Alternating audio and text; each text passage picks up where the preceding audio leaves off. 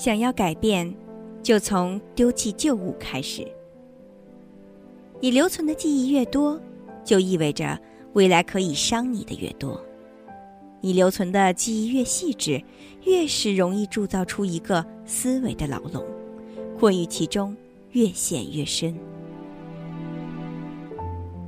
我自小就不是一个恋旧的人，不恋旧事，不恋旧人，坚信该记得的必然记得，该遗忘的从无错漏，只需把判决交给时间。这项特质曾经被某个朋友大为羡慕。因为他是那种十年前的一件旧衣、一张纸都恨不得留住的人。他说：“我这种人很累，搬家的时候惦记的都不是贵重物品，连结婚时候那么多的金镯子都不知道去哪儿了，却还留着那些旧照片啊、旧衣服什么的。当然了，连带脑子里也堆满了诸多过往的细节，和那些人如何相遇的，又是如何从相交甚欢走到了相见无言。”当时我对他说：“你若想改变，就从丢弃那些旧物开始吧。”记得当年我是如何振振有词的说出了那句话，猛然过去也不到一两年而已，却发现自己也积攒了那么多不舍得丢弃的东西。这大概是生活安定的明证，不再流离失所，不再辗转于这个城市的各个角落。我对他们说：“我住过这里的每一个区，这是真的。过去那么多繁杂的旧事，都面目模糊了，因为我把与之相关的东西全部丢掉。过去几年的照片因为电脑中毒而消失不见，我从不觉得遗憾，因为那些不重要。我有我的文字作为名录。过去的衣物、鞋子。”无一留存，也不重要。若是留存，在衣柜占的空间，大抵也足够买了更多的新物。然而，那些都是旧事了。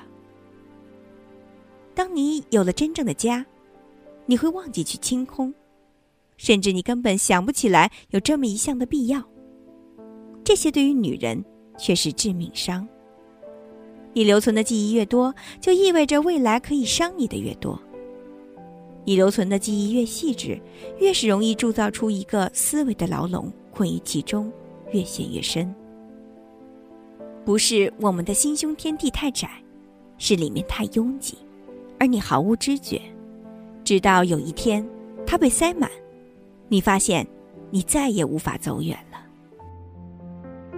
某位太太说：“难怪那么多女人到了三十岁之后，就总要找个可以迷恋至死的爱好。”要有如男人酗酒嗜烟一样摆脱不掉的爱好，那爱好是麻将也好，是血拼也好，是赚钱也好，甚至是找情人也罢，不过都是因为心里的某个缺口永远无法被填满，可缺口之外的其余部分又太拥挤不堪了。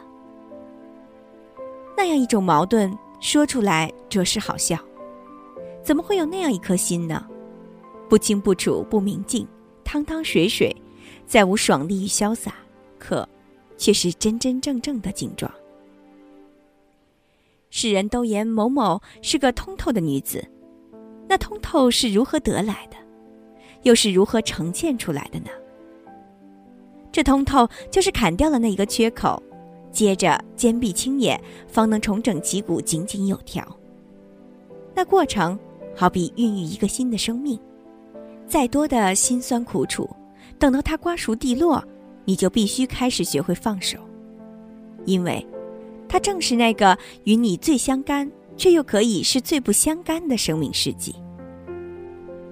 我们看着男人往前走，大步流星，奔向那高高的山顶，而你所能做的，必须，是不停砍断旧有的念想，因为。你所钟情的正是他最无需照看的东西。这些话听起来都很残忍，但一定不是每一个正在朝着这条路上行进的女人都会觉得残忍。对自己动刀这件事，就是通透之必经之路。你必须砍断那些不必要的念想，以及蜷缩在过去不肯继续往前走的自己。这件事，稍有不慎伤筋动骨，再难复原，就变得迟钝麻木，失去了悲悯之心。譬如贾宝玉身边那些讨厌的老婆子，譬如那个一听到动刑就兴奋的容嬷嬷，通通都是砍错了地方，或者对自己不忍心下手。于是，最后积累的阴毒嫉妒，全都倒转到别人的肉体上。你明白到这些原委，你当真不能再恨那些七大姑八大姨了。不是为他们痛，也不是为自己，那种痛难以言说，是对更多人萌发出来的一种更深的理解。那种痛，就好比我对我的母亲，如今除了心疼还是心疼，即便是如湿棉袄一般的母爱，也甘之如饴。再无丝丝毫毫反抗与叛逆的念头。那种痛，让我对有缘分遇到的许多年轻姑娘萌发出一种忍不住去呵护的念头，因为一路走来，有那么多那么多的痛，都无法言说，无处倾诉啊。对人事了解越深，越发难以抵抗悲悯之心的长驱直入。你会哭。你会比从前过往任何时候都更爱哭。你哭得凶猛，哭得频繁，甚至是从前绝对不会掉眼泪的事情，你也忍不住落下两颗鳄鱼眼泪。这是一种截然不同的敏感，不是少年时的那种多愁善感，而是一种预告，是一种警示。